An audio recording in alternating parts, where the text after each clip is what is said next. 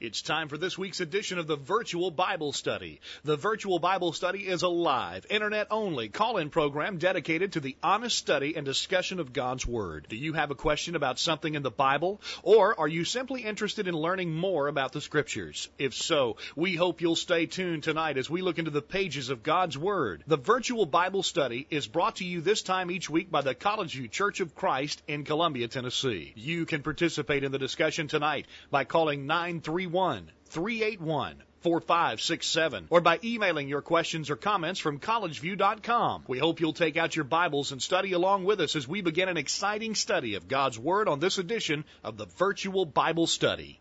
And welcome to the virtual Bible study. We had a slight recording problem on the live version of the program, and so you'll miss the few first seconds of the program, but we'll pick up where the recording picks up as we talk about baptism on this edition of the virtual Bible study. Hope you'll stay tuned. I believe that we must follow Jesus' example, and if he was baptized, then so must we. The point at which I disagree is that unless you're baptized, you're not saved. However, does God not truly judge the heart? Baptism is an outward expression of an inward transformation. I've seen some baptized who never had a heart transformation. Then I also know of others who came through the Methodist tra- uh, tradition of sprinkling and lived a life holy and pleasing to God. I've heard of ones who make their confessions yet died before they could be baptized. For example, many churches baptize on certain Sundays, making it very possible for someone to pass away between the time they made their public confession and the scheduled time of baptism. What would you say of those who don't have the opportunity? For example, deathbed confessions. You spoke of true life examples from the Word of God. What do you say about the thief in Luke 23:43, whom Jesus himself told he would be in paradise with him? By this man's own confession, he knew he deserved the punishment he was getting, but believed that Jesus was the Christ. Also, how do you respond to Ephesians 1:13, which states, "Having believed, you are sealed unto the day of redemption"? What of those who are too young to make the confession with understanding? You even reused Romans 10:9 and 10, which makes no mention of baptism uh, quote from the New International Versions If you confess with your mouth Jesus is Lord and believe in your heart that God raised him from the dead, you will be saved. For it is with your heart that you believe and are justified, and it is with your mouth that you confess and are saved. It goes on to mention that those who trust in the Lord will not be put to shame. Again, I completely believe that those who make an authentic confession must be baptized and give themselves to every opportunity to do so. And those like Sarah, and Sarah was our questioner on the YouTube uh, video, who have every opportunity available have no excuse, and I believe would be accounted to those as sin if they did not obey the word to be baptized. Yet I do not think it is fair nor right to discount the heart of those who have made true and authentic confessions according to Romans 10 9 and 10, saying they are not saved if extenuating and unpreventable circumstances kept them from being baptized prior to their physical death. That's a little longer than we usually read, Jacob, but that is the basis of our program tonight. So we want to read that. If you're uh, viewing tonight and have not seen that, if you didn't get that in your email box today uh, so that you could comment about it earlier, if you will go to that banner on our website, you can click it on, you can open it up, you can look at it. We're going to go through this point by point. We've divided it up into eight points. And we'd love to hear your comments about those. Now, this is a polarizing subject in the religious world today. There are people on both sides of the issue, and hopefully, there are people on both sides of the issue listening to us tonight. We'd like to hear from you. If you agree with us, if you disagree with us, we would like to hear from you. We've had one listener, Dad, who commented and said that we need to be careful about our tone, and we always need to be careful about our tone, especially tonight. When we're talking about this subject, we're not here to have a fight. We're not here to say I'm right and you're wrong. We're here to say what does God's word say, and let's find out what it says and let's do it. And that's our purpose for being here tonight. That's yeah. our only purpose. We got one listener who, uh, just along that line, said, I want to commend this listener for his courage in sending in these questions and having them discussed on the virtual Bible study. This individual is clearly concerned with understanding God's will, which is a wonderful thing. My prayers are with him or her that they may learn more each day. That ought to be the goal of every one of us. And so, yes, we, we want to. We're not trying to be mean spirited or, or uh, divisive or or uh, anything of that sort. We're simply looking to find out what the Word of God says on a subject that's very important, baptism, and a subject which, unfortunately, there's a lot of division about it in the religious world. It is, and uh, that that division doesn't need to exist. So I and, think if we would just take the Bible at its word, we can we can cut through that. We can get through that division and differences of understanding. If we but just, we're going to have to make sure that we want to find out what the Bible teaches, not what I think, not what I've always done, not what my parents taught me, what uh, the church I attend says. What does the Bible say? If we'll go to the Bible and we'll all play by the same rules, we'll be united by default. Exactly right. So we, with the first point that we, uh, sort of sub point, we divided this subject up. Here's the first thing that we want to comment about. The the the, the respondent said, "I also believe that we must follow Jesus' example, and if he was baptized, then so must we." The point at which I disagree is that unless you're baptized, you're not saved. That's the key. That's really what we really want to know. I mean, nobody disputes Jesus was baptized, and even those who, who have the view that baptism is not necessary, many of them, as this person does, believes it's a good thing to do. Nobody's arguing that. Jesus did it, and most people would acknowledge it's a good thing to do. The big, big question is is it necessary for salvation? All right. Along those lines, uh, response to that question, Scott from the Rocket City, Huntsville, Alabama, says the listener said that if he was baptized, then so must we, speaking of Jesus, but then goes on to say that it is not needed for salvation. Which is it? Either we must or it is not necessary. It can't be both. Yeah, I, I think that's a good observation. Just from the way this is worded, I believe that we must follow Jesus' example. That was the first part of that statement. But the last part of the statement says, I disagree that unless you're baptized, you're not saved. If it's something you must do, then it looks like that it would be a necessary thing. If it's a must, must implies necessity, obligation, requirement if it's something we must do, then then it would be necessary for salvation. If if I could paraphrase uh, our questioner's uh, feeling on the subject, though, I believe he would probably say it's a good idea to be baptized, and that's that's pretty common in the religious world. It's a good idea, you should, but if you can't or you don't want to or yeah, you haven't, that, it's that's okay. Prob- that's probably true, but then we we need to be careful how we say it. You can't say it's something you must do and then say, but it's not necessary. If, if it if it, if you're going to say it's a good thing to do but not necessary, that'd be one way to say it. But I, uh, that's the thing that we got to investigate. Uh, David, and I'm not sure where David is from, but David is written in and says, consider the case of Cornelius in Acts 10. Here's a believer and a very devout man spiritually who's not saved. Also, if we consider the type antitype that Peter uses in 1 Peter 3 20 21, we get a good picture as to when deliverance occurs. Noah's salvation required three, three things an agent, God, an agency, the flood, a vehicle to use for the agency, the ark. Likewise, our salvation requires three things an agent, Jesus, agency, the resurrection of Jesus, a vehicle to use for the agency, baptism. The vehicle without the agency will result in no deliverance. In other words, the agency minus the vehicle does not save. I never heard it said that way, but I think I agree with what he says. Okay. All right. David's in Arkansas, by Arkansas. the way. Okay. All right. And Fred. Uh, Fred doesn't have a comment here. No, he was just looking for the link. Okay, we hope you found it, Fred. We hope you're out there tonight. And Johnny in Leoma, Tennessee, says speaking of baptism is something that one must do or don't have to do is missing the point. The view salvation as a checklist of do's and don'ts is also missing the point. To have salvation is or should be the main question, and their do's and don'ts are their do's and don'ts. I would think uh, them to be important in one searching for salvation, but not in order to keep and hold. Okay. Uh, so he doesn't say there really is anything that you have to do. It's not there aren't requirements per se. I don't know that I uh, yeah, exactly I'm, where he's coming from there. I'm not exactly sure. He says ba- baptism is a thing a new believer would want to do.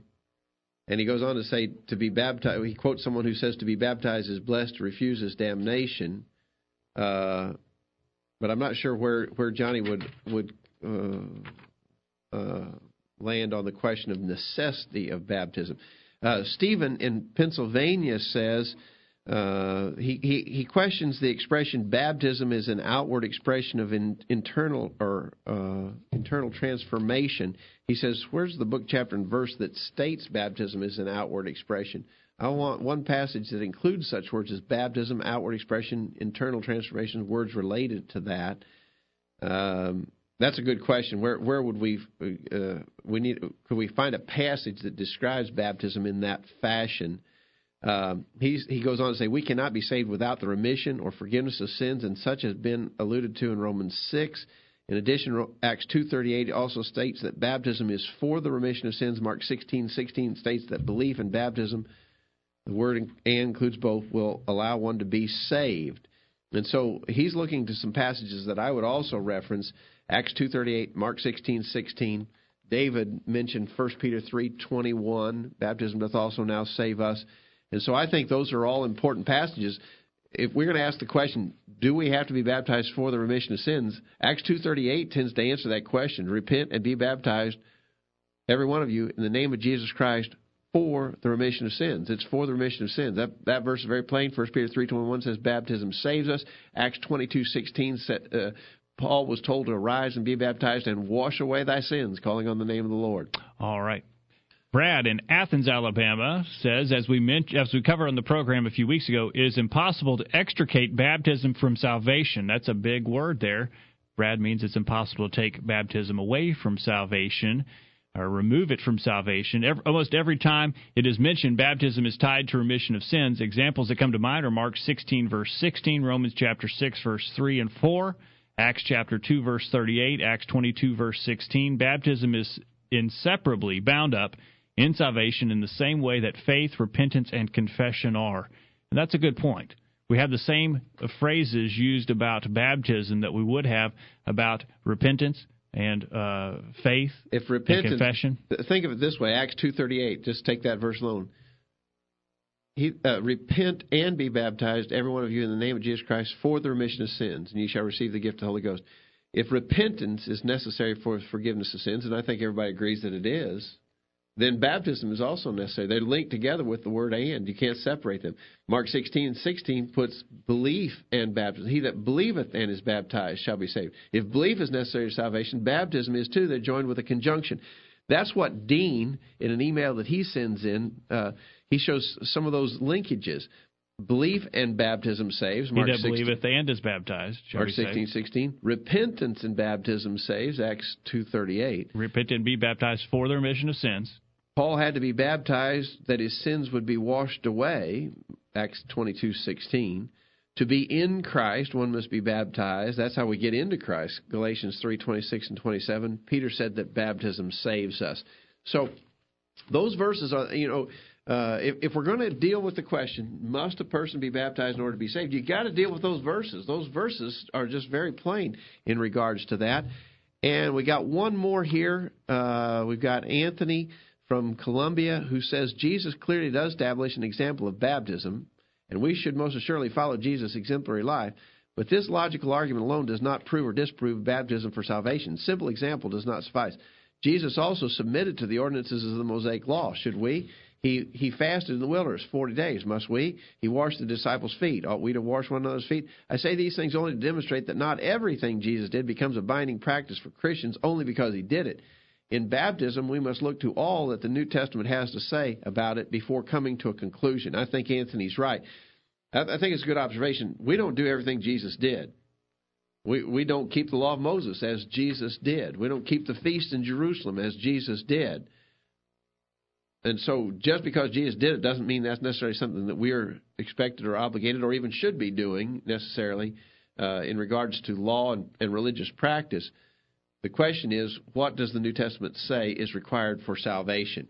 All right, and finally, we're late for a break. Steve in K- Kentucky, glad to see that Steve has electricity back. They had an ice storm there a few weeks ago. Steve's back online. Jesus' example in a religious practice establishes nothing for those under his New Testament. He was under the law of Moses and obeyed its commands, but it, it has been abrogated. He fasted 40 days in the wilderness. He went up on a mountain to pray, etc. Jesus' words and those of the apostles and prophets in the New Testament uh, establish authority for men's practice and belief for as long as his covenant is in force. The Lord personally taught baptism as necessary to enter the kingdom of God in John chapter 3 verse 5 that it is the action which makes one a person makes a person one of his disciples Matthew chapter 28 verse 19 and that the one who believes and is baptized shall be saved. And we appreciate all those comments. We've got now, one more. Let, one me more get, let me catch one more before we go to the break from Patrick in Birmingham, who says he's got a long uh, uh, comment on this point, and I'm not going to be able to read it all. But he says the first point he'd like to make is that while yes we should follow Jesus' example of living, we don't have to do everything Jesus did. Jesus kept the dietary regulations of the Jewish religion, celebrated the Jewish holidays and so forth, and, and I, I agree. We were just making that point from some of these other uh, emailers. Uh, on the necessity of baptism, he says several passages indicate the necessity of baptism. I'm just going to read these off: John three three through five, Acts two thirty eight, Romans six three through five, Colossians two eleven through fourteen, First Peter three twenty through twenty one. Um, and anyway, then, then he, uh, as as our regular viewers will know, uh, Patrick is a, a, Catholic. He cites the Catechism of the Catholic Church on the necessity of baptism. I'm not going to read that because I don't personally believe that that establishes uh, authority, but the Catholics obviously believe and practice some form of baptism. We wouldn't even agree about the form, probably. But uh, anyway, those those comments, he does agree. Uh, Patrick would agree baptism is necessary. All right, we're going to take a break, and when we get back, there'll be plenty more to go. If you'd like to get in on the discussion, you can do so by giving us a call or sending us an email. Don't go anywhere. The virtual Bible study continues right after this. Don't touch that mouse. The virtual Bible study will be back right after this. Hi. My name is Mike Johnson. I'm a member here at the College View Church of Christ. Have you ever heard someone say that the members of the Church of Christ are too legalistic? Generally, people say this when we say that we must be careful to follow all the commands that God has given us. When we say, God says we must do this, or God doesn't command us to do that, people respond with, the members of the Church of Christ are too legalistic. Well, while it may be impossible to know exactly what people mean when they make this accusation, if they are accusing us of being legalistic because we say that we should follow all the instructions that God has given us, then that accusation is correct. But let me ask you this which of the commands that God has given us should we ignore? Can we pick and choose which commands we follow, or must we follow them all? Jesus said we have to follow all the commands of God when he said in Luke chapter 6, verse 46, And why call ye me Lord, Lord, and do not the things which I say? We want to call Jesus our Lord, so we try to follow all the commandments that he has given us. We don't in any way think that following God's commands earns our salvation, but we do think it is necessary to be pleasing to Him. Here at the College View Church of Christ, we're trying to follow every command that God has given us. If, as a result, some people call us legalistic, then so be it. We think it's what God calls being righteous. I'm Trent Haynes, a member of the College View Church of Christ, with a reminder about the update mailing list for the virtual Bible study. Every Thursday, shortly after noon, an email message is sent out with information about the topic for discussion on that evening's program. You're invited to start sending feedback and comments that are then included during the broadcast. If you'd like to be added to our update list, just send a message to questions at collegeview.com and put add me to the list in the subject line. That's all there is to it. Use your internet connection for something good. Listen to the virtual Bible study every week. Now, back to the program. And welcome back to the virtual Bible studies. We talk about baptism on the program tonight, and we're looking to hear from you. We want to hear from you if you agree with us, and we especially want to hear from you if you disagree. We'll be polite, we'll be kind.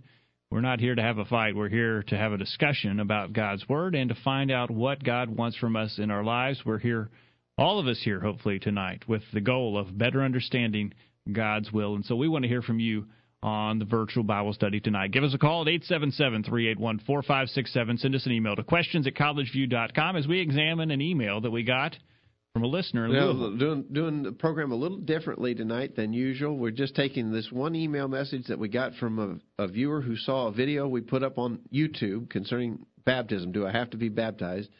The, the viewer took some exception to what we taught that's fine. We, we're glad for people to take exception because we want to seek out the truth. And if we've represented it in error, that that needs to be pointed out. I hope uh, that the one who contacted us and all others have the same attitude: is show me what the Bible says, and that's what I'll believe. So we're going through this, and if you have not seen that uh, um, message that was sent to us, there's a link on our page there, uh, on a red banner on our page uh, on our website click there and you'll be able to see that message. We're going to go to the second point that that uh, our emailer mentioned. He says, uh, however, does God not truly judge the heart? Baptism is an outward expression of an internal transformation. I've seen some baptized who had never had a heart transformation. Then I also know of others who came through the Methodist tradition of sprinkling and lived a, whole, a life holy and pleasing to the Lord. So, what about that? Scott in Huntsville says, as for those who've gone through baptism but never had a heart transformation, this unfortunately does happen. But just because that happens does not mean that it's just an outward act. As for the ones he or she mentions that go through the Methodist tradition, they may feel that they are pleasing the Lord, but we have no authority or example of the sprinkling practice in the Bible, so how can we know that it is pleasing to the Lord? Well, I, think Scott's observation is right. Certainly the the Bible would imply that there are those who are insincere in their religious practice. That's always been a problem. In Matthew 15 verse 9, Jesus spoke of some. He says, "This people draweth nigh to me with their mouth and honors me with their lips, but their heart is far from me." There's always been the problem of people who go through a uh, a form, an outward form of religion without really involving their heart. We understand that's always that's historically been true. I'm sure it's still a problem today. We can't judge hearts, God does, and so He knows whether we're being sincere in our religious practice or not. Uh, I, I would not be able to say, you know, that this person speaks with some confidence that those who went, who were sprinkled in the Methodist Church have lived a life holy and pleasing to the Lord. Well, uh, that would imply he's making some, first of all, some judgment about their heart. We'd also have to ask, ask about the question of sprinkling. I think Scott's right. Sprinkling is not taught in the Bible as a form of, of baptism. Baptism in the New Testament was clearly immersion, total immersion in water. You referenced a passage that said if our heart's not right with God, we won't be right with God, but our actions have to be right as well. And the passage that comes to mind with we consider this uh, question is John uh, Matthew chapter seven verses uh, 22 and 23 Many will say to me in that day, Lord, Lord, have we not prophesied in thy name, and in thy name have cast out devils, and in thy name done many wonderful works? And I will profess unto them, I never knew you. Depart from me, ye that work iniquity. These people were not doing the right thing, they were working iniquity. They weren't following the instructions like they should have and followed them.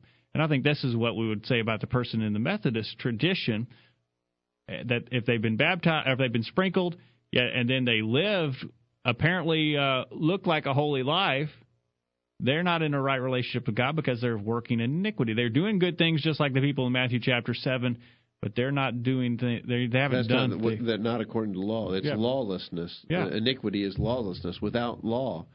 Uh, so yeah, I, I think that I, I would have some uh, disagreement certainly with that statement uh, that we're studying. David uh, says you say David's in Arkansas, right? Arkansas, that's correct. Uh, he says uh, God does judge the heart. First Peter three twenty one tells us that baptism is an appeal to God for a good conscience. This portion of the text affirms that in water baptism one is seeking, inquiring, asking for a clean conscience. If one is saved by faith alone, with, without and before water baptism, then this verse makes no sense. Also, in the case of Cornelius, he was a very devout man who worshipped God with the heart, but it wasn't until he obeyed the command to be baptized that he was saved. Romans 6, 17, 18 tells us that we have to be obedient from the heart. This refers back to the obedience earlier in the chapter, verses 3 through 5.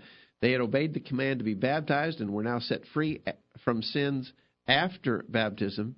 If we consider the figure in its fullness, we see that Paul is saying you bury something that is dead, not something that is alive. This would be suicide. That's an interesting point. In Acts chapter 6, verses 3 through 5, if you're already saved before you're baptized, then you're actually uh, burying a living person. But but Romans 6 verses 3 through 5, the symbolism you die to sin, you're buried in the waters of baptism, you rise to walk in newness of life.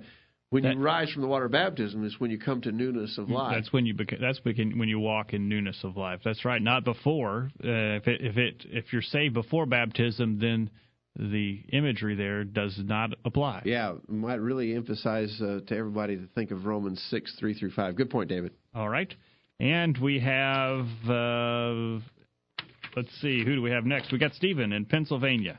Yeah. And he says, uh, You stated, uh, then I also know of others who came through the Methodist tradition of sprinkling and lived a life holy and pleasing to God. First, how do you know that they have lived a life pleasing to the Lord? You would first have to prove scripturally that they were living godly lives, and that begs the next question Is sprinkling authorized in the Bible? Again, if you believe that the mode of baptism does not matter, then you need to provide scripture for your beliefs. First, going back to Romans chapter 6, verse 4, a baptism represents a burial. Therefore, a full immersion indicates the burial. How would sprinkling water over someone represent a burial unless the burial process involved sprinkling a little dirt over the dead bodies and just leaving them out to decay? We have also a, pro, a proved example in Scripture of the Ethiopian eunuch in Acts 8, 26 through 39. Notice verse in verse 38 and 39 of Acts chapter 8 that they went into the water, and then it states in verse 39 that they came up out of the water. All right. So that's the emphasis on baptism as immersion, not sprinkling. Uh, Dean says, if the heart is right, we will do what God says. Proverbs 3 1, 4 4, 10 8. At times we try to justify our opinion in religious matters by saying God knows the heart. Indeed, He does know the heart. And if one is unwilling to do what He commands, then He knows the heart is not right. We are often told that baptism is just a sign of what has happened internally already, but I know of no passage that would conf- confine baptism to such a definition. It is true that some who are baptized grow, uh, some who are baptized to grow transform as they should. Baptism does not guarantee that one will become a mature Christian. The Hebrew writer chastised some for not growing as they should. Hebrews 5:12 and following. Transforming into a person pleasing to God is a continuing lifelong endeavor. Romans 12:1 and 2, 2 Peter 3:18. Brad in Athens, Alabama says, I don't deny that God judges the heart. Baptism is an outward expression of the heart, just as our repentance, confession of Jesus' name, and other acts of obedience, 1 Peter chapter 3, verse 21. It still doesn't change the fact that Jesus, Peter, Philip, evidently according to Acts chapter 8, Ananias, and Paul all tie baptism to the remission of sins. And by the way, on that basis, I must conclude that someone who has been sprinkled, not baptized, that is, immersed per Romans chapter 6, verses 3 and 4, has not obeyed the Lord's commands and is therefore not living a holy life and pleasing to the Lord. Uh, from what Brad says there, think about it this way. I think it's a good point. What, what would you say? Confession is an outward sign of an inward conviction. Sure, absolutely, absolutely. So, what if, could you say? Confession is not necessary. I mean, if if the if you believe in your heart, and confession is just a, an outward expression of what you have in your heart, then if you can dismiss baptism as only an outward expression of an inward heart, then you could also dismiss confession. You could also dismiss repentance because repentance begins in the heart. And if I'm not convinced, convicted in my heart, I'm not going to change my life. Yeah. And and changing my life is an outward expression of the fact that I have been convinced in my life in my heart that my life is wrong. It needs to change. So people wouldn't want to throw out repentance and they wouldn't want to throw out rep- confession, but they're very quick to throw out baptism, and there seems to be a disconnect. I think that's a good point. Uh, Anthony says God most certainly is the only being that knows the true feelings and intentions of humankind. Absolutely. The statement that baptism is an outward expression of an internal transformation certainly makes sense in the realm of human reasoning. Unfortunately, with all due respect, this notion is not found nor is it upheld when one considers the totality of New Testament teaching on baptism. Continuing on, certainly some people submit to baptism without having truly repented or dedicated themselves to following Christ. If this is the case, their baptism is, of course, meaningless.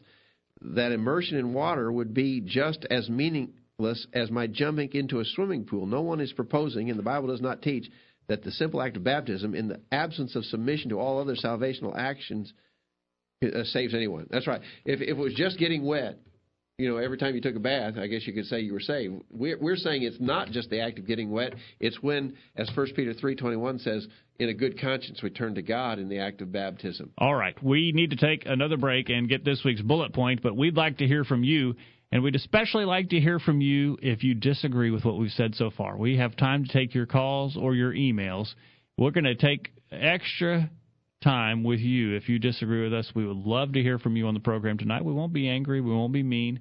We're just going to talk with you about why you disagree with us, and maybe you can help us understand your position better. 877 381 4567. Questions at collegeview.com. We'll be back after these messages. You won't want to miss what we talk about next. The discussion continues right after these important messages. This is Greg Gwynn with this week's Bullet Point. Our country accomplished some incredible things during the hard trials of World War II. The feats of brave men and women who faced the enemy on the battlefields inspires our awe. But there's also amazing historical data that documents the amount of war materials and supplies that were produced in relatively short periods of time right here on the home front. With limited resources that sometimes required rationing, and without the advantages of the technology we now enjoy, the nation's war machine turned out essential equipment at a staggering pace. How was this done? The key to this effort was a campaign to convince every single worker of his or her importance to the ultimate goal of defeating the enemy and winning the war. The leaders of our country successfully persuaded everyone to work hard, make sacrifices, and contribute what they could to this end. The results were amazing. Against huge odds, the victory was won. We are in another sort of war. There are no tanks, planes, bombs, or missiles. We do not need workers preparing bullets or medical supplies. There's no need for rationing of gasoline or other necessary products. Instead, we are in a spiritual war. 2 Corinthians 10, verses 3 and 4. We battle against a very real and powerful enemy. 1 Peter 5, verse 8. To win this war, we definitely need every Christian fully engaged. Everyone counts. We cannot afford to have some of our vital workers slacking off in their duties. We must all endure hardness as a good soldier of Jesus Christ. 2 Timothy 2 verse 5. Diligent effort, significant sacrifice, and determined commitment to the cause are essential. Every Christian serves in a critical capacity. Ephesians 4, 15 and 16. Some might suggest that the odds against us are overwhelming. But in truth, with God on our side, the enemy is doomed. As Elisha told his fearful servant, quote, Fear not, for they that be with us are more than they that be with them. 2 Kings 6, verse 16. That's this week's bullet point. Think about it. This is Stephen Nicholson, a member of the College View Church of Christ, and I want to invite you to be a regular participant on the virtual Bible study. Your input by way of emails and phone calls are always welcome during the live program. We're also open to your suggestions about possible topics for discussion on upcoming editions of the program. We'd love to hear from you anytime. A streaming Bible study. Why didn't I think of that? Now back to the guys. And welcome back to the virtual Bible study. We're glad you're a part of it tonight as we talk about baptism and we're looking to the scriptures to see what they tell us about the necessity of baptism. We believe that baptism is clearly taught as a necessity for baptism. Baptism doth also now save us. 1 Peter chapter 3 verse 21. He that believeth and is baptized shall be saved. He that believeth not shall be damned. Mark chapter 16 verses 15 and or verse 16. So we believe that baptism is required for salvation. We would like to hear from you, especially if you disagree with us tonight. 877-381-4567, questions at collegeview.com. Jay, we're we're dealing with this uh, email that came to us from uh, uh, YouTube, one of someone who saw our YouTube video. This person is in, uh, I think, Louisville, Kentucky. Uh, we're trying to get through their their comments, and we're getting a lot of comments from others, so we're going to have to hurry to get through this. Um, the third the third thing that this person said is I've heard of ones who made their confession yet died before they could be baptized. For example, many churches baptize on certain Sundays, making it very possible for someone to pass away between the time they made their public confession and the scheduled time of baptism. What do you say of those who don't have the opportunity? For example, deathbed confessions. So, what do we say about that? Let's see what some of these people have said. Scott in Huntsville, Alabama says it is unfortunate that some have died before being baptized, but that is the cause for urgency we see in the New Testament when people are baptized in the middle of the night. He's speaking there uh, in particular of the or the uh, Philippian jailer. Acts 16, verse ch- 33. The church baptized in the same hour of the night. The churches that only baptize on a certain Sunday are in error. You know, the the Bible. If we're talking about Bible patterns, Scott's right Acts 16, verse 33, the Philippian jailer, at some risk to himself, was baptized in the same hour of the night once he became a believer in Jesus Christ. Why not delay that? If it wasn't urgent and didn't have to happen, why didn't he wait until a safer time? So I think that's a good example. Uh, go ahead. All right. Stephen in Pennsylvania says You stated many churches baptized on certain Sundays, making it very possible for someone to pass away between the time they made their public confession and the scheduled time of baptism. Again, where is this principle taught in Scripture to wait and baptize people on a certain Sunday? I want to book, chapter, and verse, he says. In Acts, it was always immediate, such as we saw with the Ethiopian eunuch, and again in Acts 2, verse 41, the Philippian, or Acts 16, uh, 33, the Philippian jailer. Uh, and every other conversion of Acts deals with an immediate baptism. This is a proved example. Give me just one example where they put off baptism until a particular Sunday. You also ask, what do you say of those who don't have the opportunity? My question is, uh, why did that individual have to wait until they were near death to put their trust in the Lord? Most people want to live a life of sin and then have the idea that they will slowly die in a bed in bed at an old age and believe within themselves that they will repent at this time. And what kind of repentance is that? Now I will judge the heart. Uh, now I won't judge the heart. I'll leave that to God. Uh, you have given us stories, but let me tell you that I've also heard of stories of people dying in the hospital that are willing to risk their lives to be baptized and will do anything to be baptized regardless of the doctor's recommendations, even if it means carrying them to a baptistry so they can become baptized. However, stories and emotions do not make up for what God requires of us. Uh, we must uh, believe in God's justice. Right, David says uh, in each New Testament case we have believers immediately baptized. I think that's the key point. In Acts chapter two, uh, Acts, the, the whole book of Acts actually, beginning in chapter two, the book of Acts is a book of conversions. In every single conversion, the people baptized were baptized immediately upon their faith. There was no delay in the baptism. Uh, David says the what if scenario is not for us to judge. No, what if someone died before they got to the baptistry? We're not. We're we're the teacher. We're not the judge in such matters. He says, I'd like to hear such a case as an example. Uh, so uh, we just have to teach what the Bible says on that. And if someone died on the way to the bapti- Baptist baptistry or died before they could get in the water, we'll leave God to judge that. But what we do is teach what the Bible teaches and I think the Bible is clearly teaching the necessity of baptism. All right. Brad says, What if someone were in the middle of a Bible study, but the student died just before he believed? In other words, perhaps the teacher was just about to turn to John chapter 1, verse 1, and the student would have believed if he'd only had the opportunity to read it. Alas, he suffered a heart attack before he could read the words that would have convinced him to believe in Jesus Christ as the Son of God is that man saved? Again, the only thing that we can have confidence in is doing God's will. No hypothetical situation changes the fact that baptism and faith and repentance and hearing God's word is necessary to be saved. I'm not saying that God cannot make an exception, a la the thief on the cross, but in absence of divine revelation that tells me otherwise, I must conclude that he does not. The man who dies before he is baptized is just as lost as the man who dies before he believes on Jesus.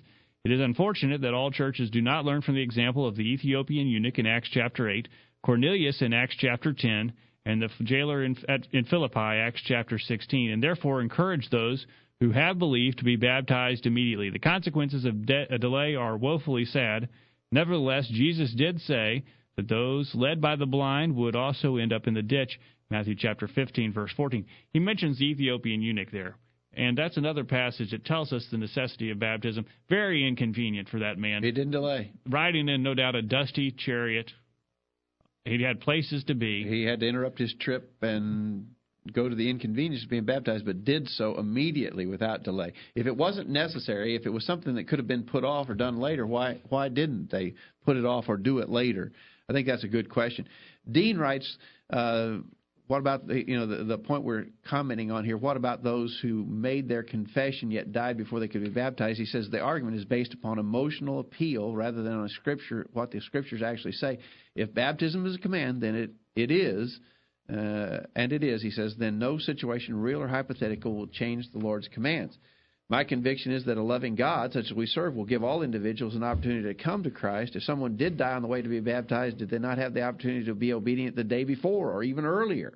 This is one of the reasons we are to make things right with God now. We have no guarantees to wait. James 4 13 through 15. It is true that many churches baptize on certain Sundays or once a month, but that's not the Bible pattern. In the New Testament, individuals who heard the gospel and believed it were baptized immediately. He references several scriptures in Acts. Here's an interesting question he asks.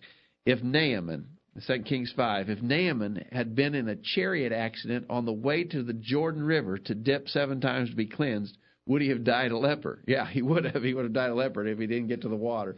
Uh, kind of an interesting parallel there. Uh, thank you, Dean, for your comments tonight. And Anthony says those, those who teach that baptism is essential to salvation would ne- not ever delay baptism for a special service or a more convenient time. Consider the Ethiopian eunuch. As, saw, as soon as he saw water, he commanded the chariot to stop and was immediately baptized. The Philippian jailer was baptized straightway, even though it was past midnight. Once one has realized that he must be baptized and has submitted to the other acts in which are clearly taught as necessary for salvation, he should do just as these two men did and be baptized immediately. Even if the act of baptism would result in my death due to medical conditions I must do it, the Bible, nay God, it does not allow for man to apply his own situational ethics to decide when he, his will is acceptable and when it is not. All right, let's go quickly, real quickly, Jacob, before a final break, and we'll go to the top of the hour. And let's mention the chat room. If you'd like to go to the chat room, uh, there are some people there who have done a little bit of chatting. It looks like uh, Dean in Louisiana and John in Oklahoma are there in the chat room, and there's some other people as well. You can discuss this topic. Talk among yourselves yeah. while we're talking. Just don't talk over us. Yeah, just chat away there in the chat room if you want to do that. Uh, real quickly, the uh, the question that we had in our email: What do you say about the thief on the cross? Jesus told him he would be with him in paradise. Um, Uh, Scott says, let's go quickly through these answers. The thief on the cross died while still under the old law. It was not commanded to be baptized, but regardless, Jesus had the power to uh, that none of us has to say that the man could be saved. The thief on the cross died before Jesus did. Jesus was still, I mean, excuse me, I'm not correct. The thief on the cross, Jesus blessed him while Jesus was still alive before Jesus died. While Jesus was on earth, he blessed many people directly. He, he, he blessed the thief on the cross directly. The will of Jesus Christ, the last will and testament of Jesus Christ, went into effect after his death. So anything that happened before his death wouldn't be pertinent necessarily to us as to what to do to be saved. While Jesus was alive, he could bless people as he wished, and he did. The thief people. on the cross is not the only one That's who right. had his sins forgiven. Exactly right. And baptism prior to Jesus' death didn't have any meaning attached to it as it does for us today. Acts chapter 6, verses 3 and 4. Know ye not that so many as, of, of us as were baptized into Jesus Christ were baptized into his death? That's Romans. Yeah, Romans, Romans 6, uh, 3 and 4. Right. Uh, the thief on the cross had no death to be baptized into, and so it uh, it didn't uh, have that same connection that it had today, and it wasn't uh, it wasn't the binding yeah, uh, we can't the use time. the thief on the cross because the thief on the cross died before the before the command to be baptized for the remission of sins in Acts two thirty eight was ever preached. Um, uh, David says we do not know if the thief had been baptized by John or not. Actually, I don't think that's really uh, uh, germane to the question. He says he he goes on and says he was still living under the old covenant, and certainly Jesus is the final judge and has the right to pardon and to forgive. We agree to that. Uh, Stephen in Pennsylvania says uh, quickly, everyone brings up the thief, but they fail to realize first that the new covenant did not go into effect until everything was fulfilled. Uh, did not Jesus say this in Matthew 5:18? When everything was fulfilled, once he it was fulfilled when he was resurrected, baptism could not take place until that time. Additionally, God can save whoever He wants, uh, and I, I believe that's accurate. You see another one, Jacob? Oh, I don't. Um, real quickly, uh, this is uh, this is Dean. Dean says the thief on the cross is a common argument used by some to denounce the necessity of baptism. Of course, the thief is not the only person whom Christ forgave during his earthly ministry. Matthew nine one through six, Luke seven verse thirty six and following. In my thinking, this issue comes down to understanding what law was in force. The scriptures teach that the law of Moses fulfilled its purpose, and now the law of Christ is in force. That there are two covenants is made clear in many places. The question is, when did Christ's law go into effect? The answer is at his death, especially Hebrews 9, verses 13 through 17. The events with the malefactor on the cross took place prior to Christ's law going into force, which contains the commandment to be baptized for the remission of sins. And from the chat room, John in Oklahoma says one thought on this point the thief could not have believed in the resurrection of Jesus Christ as per Romans chapter 10 verses 9 and 10 no one living today can be saved as the thief not believing in the resurrection of Jesus Hey, Christ that's a, I never even thought about that, but the thief couldn't have believed in the resurrection of Jesus. It hadn't happened yet. So if you're going to be saved like the thief on the cross today, could, would you say, I want to be saved like the thief on the cross? I deny the resurrection of Jesus Christ. I do not believe it, but I still want to be saved like the thief on the cross was saved. Wouldn't be possible. All good, right. good point. Interesting. If you want to talk to John about his comment, he's in the chat room waiting to talk to you. We're going to take a break and we'll come back, take it to the top of the hour. We're not going to get through tonight, but we're going to take, give it our best shot. Don't go anywhere. The virtual Bible study continues right after this. Enjoying the virtual Bible study? Email a friend during this break and tell them to join in on the discussion. There's more exciting Bible study after this commercial. I'm Tom Goodall, a member of College View Church of Christ. Do you have a question about what has been said on the virtual Bible study tonight? Perhaps you disagree with something that was said, or would just like more information about what you've heard. If so, we'd love to hear from you. Please contact us with any questions or comments that you might have. Email us at questions at collegeview.com, and we can discuss any of your questions or comments with you privately or over email. Or if you would like to speak with someone in person, call us at 931 381 4567. Our promise to you is that we'll do our very best to give you a Bible answer for anything that we do or teach, and that we will do so in a loving manner. So if you have any questions or comments about our program tonight or any Bible subject, email us at questions at collegeview.com or call 931 381 4567. Thanks for listening to tonight's virtual Bible study, and we hope to hear from you soon. Computers are good for lots of things, but there's no better way you could be using yours than to participate in the virtual Bible study every Thursday night. Can you think of a better use of your time? Quit checking your email. The commercials are over and the virtual Bible study is ready to roll. Take it away, guys. Welcome back to the virtual Bible study tonight, and I must say that I've been disappointed by the virtual Bible study tonight. We have not had comments from those who disagree with us, and we have been asking for that. And if you're out there listening and you disagree, please do uh, step forward. Raise your hand by calling or sending us an email. Let us know uh, why you disagree and give us uh, your reasoning from the scriptures. We'd love to hear from you on the program tonight. 877 381 4567. Questions at collegeview.com are the ways you join in on the discussion. Uh, real quickly, the fifth point from our email that we're answering tonight. How do you respond to Ephesians 1.13, which states that having believed, you are sealed until the day of redemption? Uh, from from Dean, he says, a saving belief is more than mental assent. There are those who believe that Jesus was the Son of God, but because of fear of men would not confess him. John 12:42. We know that no individual who is ashamed of Jesus will be saved. Matthew 10:32 and 33. But the text, this text clearly says they were they believed, but they weren't saved. Uh, they didn't have they didn't have saving belief. Those who truly believed are baptized. Acts two forty one. I think that's the answer to that question, Jacob. We're going to let it rest at that because we could get more into that. But many times when the scriptures refer to saving faith, there, some people, as as uh, Dean pointed out in John chapter twelve verse forty two, there were people who believed who were not saved. But saving faith is a faith that pro- produces obedience.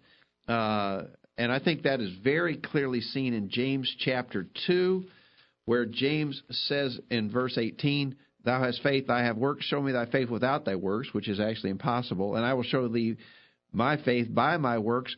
Verse 24, he says, Faith without, uh, you see then how that works by works a man is justified not by faith only. Verse 26, For as the body without the spirit is dead, so faith without works is dead also.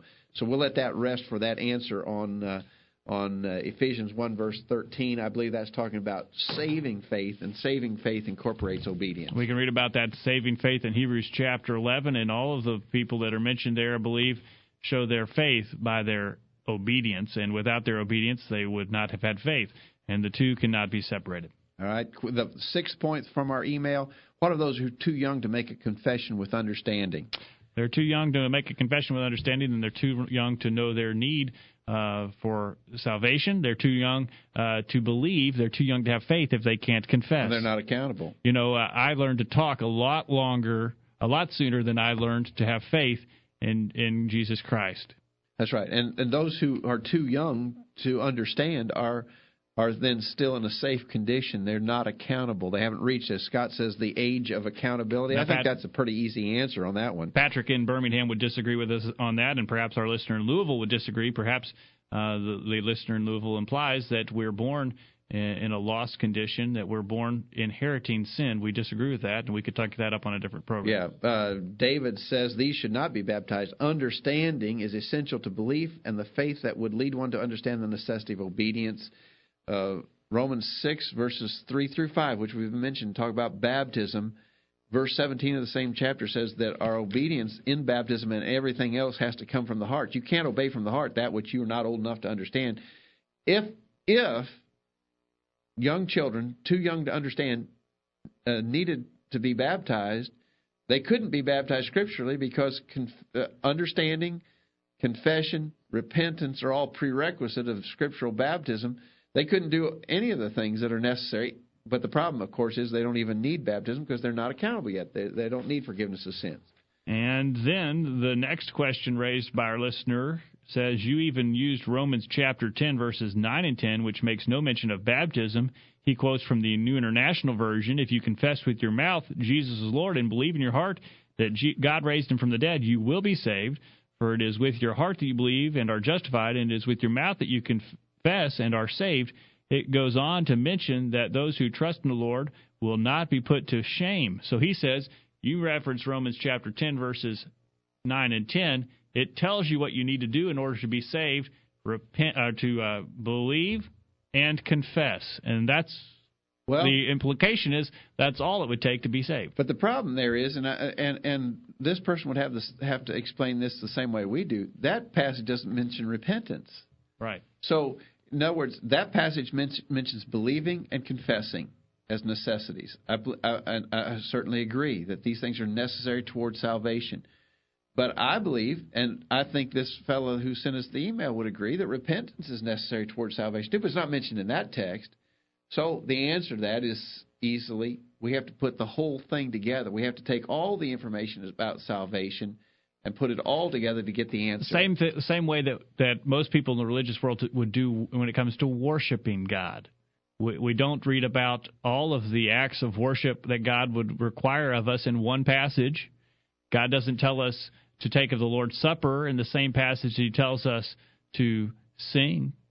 So we have to take the Bible all, and take all, all of it, put, put, it together. Put it all together. Exactly right.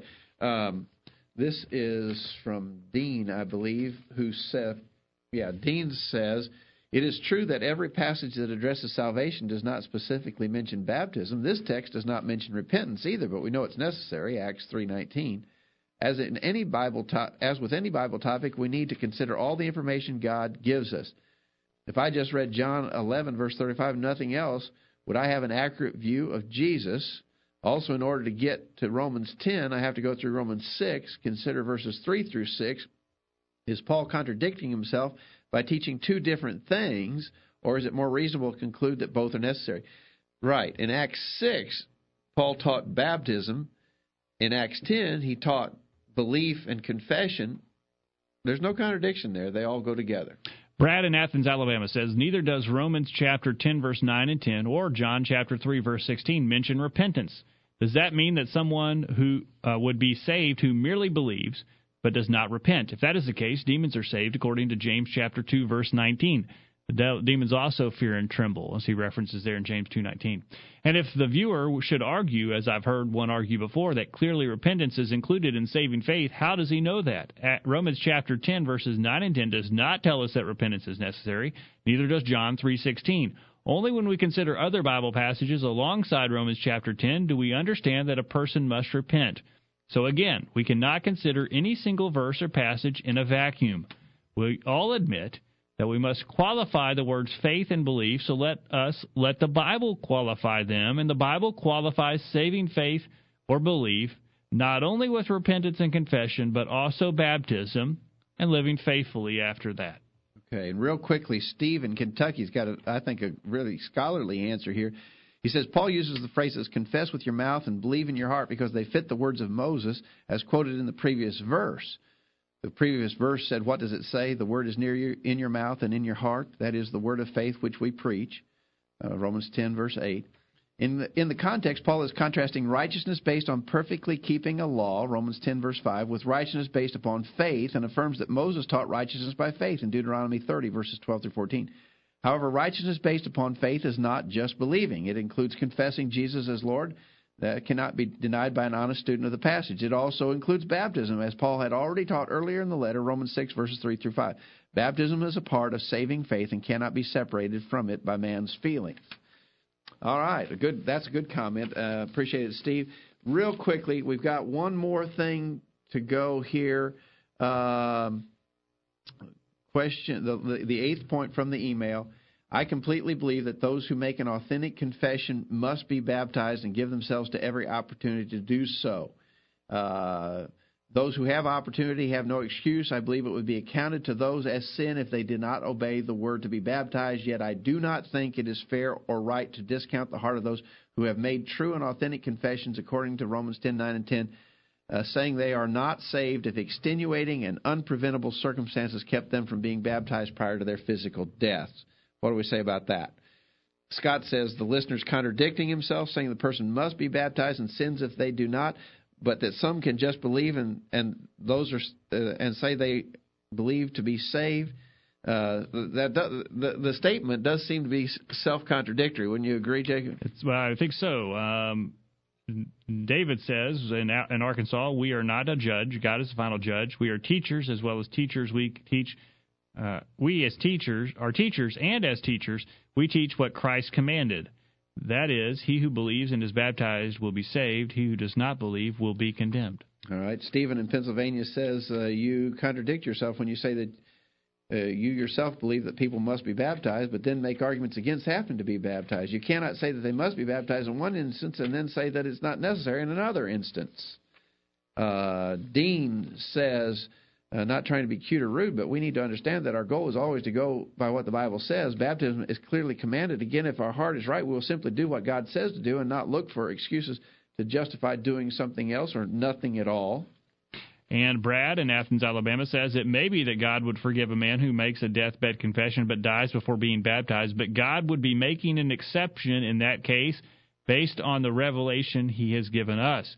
How can I assure someone that God will do something that he has not told me he will do?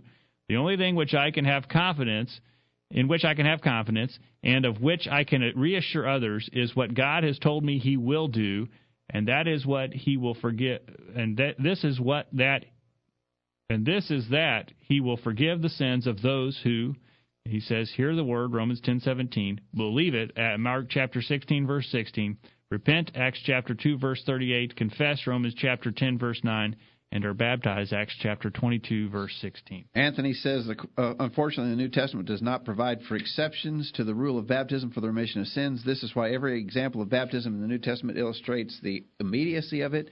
Again, unfortunately, it is not the, uh, in the power of God's creation to determine its own rules or exceptions for salvation. And finally, Steve says, uh, would the correspondent think it fair and right to discount the heart of those whose unpreventable circumstances kept them from making true and authentic confessions prior to their physical death? I must assume not. Would he then teach all men that confession of Christ as Lord is not a requirement of salvation? If so, he removes from the faith once delivered an element which the Holy Spirit included, and he makes Paul and Moses liars according to righteousness by faith, regarding righteousness by faith. The same is true of baptism. Why not accept completely and teach without compromise what was plainly revealed by the Holy Spirit and leave to the judge of all the earth any questions regarding the status of someone who lacked the opportunity to act? Wouldn't we call that faith? What we think about such cases does not make any difference and requires no comment. That's right. all we can do is teach what the Bible teaches, and we're not we're not lawgivers, we're not legislators, we're not judges. We cannot authorize exceptions to the stated commands of God. We just simply have to teach what it teaches. All right. And John in Oklahoma from the chat room again says the faith required for salvation is compared to and likened unto the faith of Abraham in, Romans chapter 4. Abraham would not have been considered faithful, and had he not obeyed God from the beginning, one who has the faith of Abraham will obey all that Jesus taught, and we agree with that and appreciate uh, John for his participation in the program tonight. Well, we've had to rush through this. We've got so many comments, and I think what uh, and one of one of our emailers asked that we do this. I'm going to forward these emails to our respondent in Kentucky, so that maybe there's a chance to study them with a little more detail, a little more relaxed, a little more time to look over the different things and, that are taught. And we hope our respondent would like to uh, feed, give us feedback on what has been said tonight. We can yeah. we can continue the dialogue, and maybe you would agree with some of the things that the that this emailer has sent in and uh, some of the arguments that were made tonight, and you disagree with us. Yeah, I've got uh, in the inbox suddenly I've got ten messages that we didn't get to, so just a lot of response here. What we will do, we didn't we didn't get to cover all these obviously. What we will do is we'll take these emails and we will forward them to the fellow who gave us the initial email from Kentucky, and uh, hopefully there'll be uh, something to be learned on all sides that way. And we do appreciate uh, that questioner in Louisville, Kentucky, for taking the time to send us the email, and we hope that he believes that we've dealt with his uh, questions in a res- respectable manner, in uh, the appropriate manner that uh, the Lord would instruct us to do tonight. And we just um, want to study God's Word, and we want to apply it in our lives. We have no agenda, Dad. You, you, you, our, our agenda is to try to understand the Word of God and do it. You're not connected with some type of baptistry manufacturer where you're no, getting kickbacks exactly by right. promoting baptism. In fact, it would be much more convenient for you, even as a preacher, to not believe in baptism. You've gotten you get wet when you baptize people. Exactly. Uh, but we just believe it's what the Scriptures teach, and then we want to do that. That's what we're, we're trying to understand and, and apply the teachings of the Scripture. All right. We appreciate uh, the time tonight, Dad. Thank you. Thank you, Jacob. And thank you for listening. We appreciate uh, studying the Bible with you. What a wonderful opportunity we've had to study with you tonight, and we hope that you'll be back here next week for another edition of the virtual Bible study. In the meantime, we encourage you to put God first in your life, study His inspired word, the Bible, and live by it every day. You'll never regret it. Thanks for listening to the virtual Bible study brought to you by the College View Church of Christ. The College View Church of Christ meets at 1618 Hampshire Pike in Columbia, Tennessee. If you are in the Columbia, Tennessee area, we encourage you to worship with the College View Church of Christ on Sunday mornings at 9:30 and on Sunday evenings at 6 o'clock. The College View Church of Christ also welcomes you to attend their Wednesday night Bible studies at 7 o'clock. If you have any questions about something that was said on tonight's broadcast or would like more information about the College View Church of Christ, please call 931 381 4567. That number again, 931 381 4567. Or for more information on the internet, visit collegeview.com. Be sure to tune into the virtual Bible study this time next Thursday for another informative study of God's Word.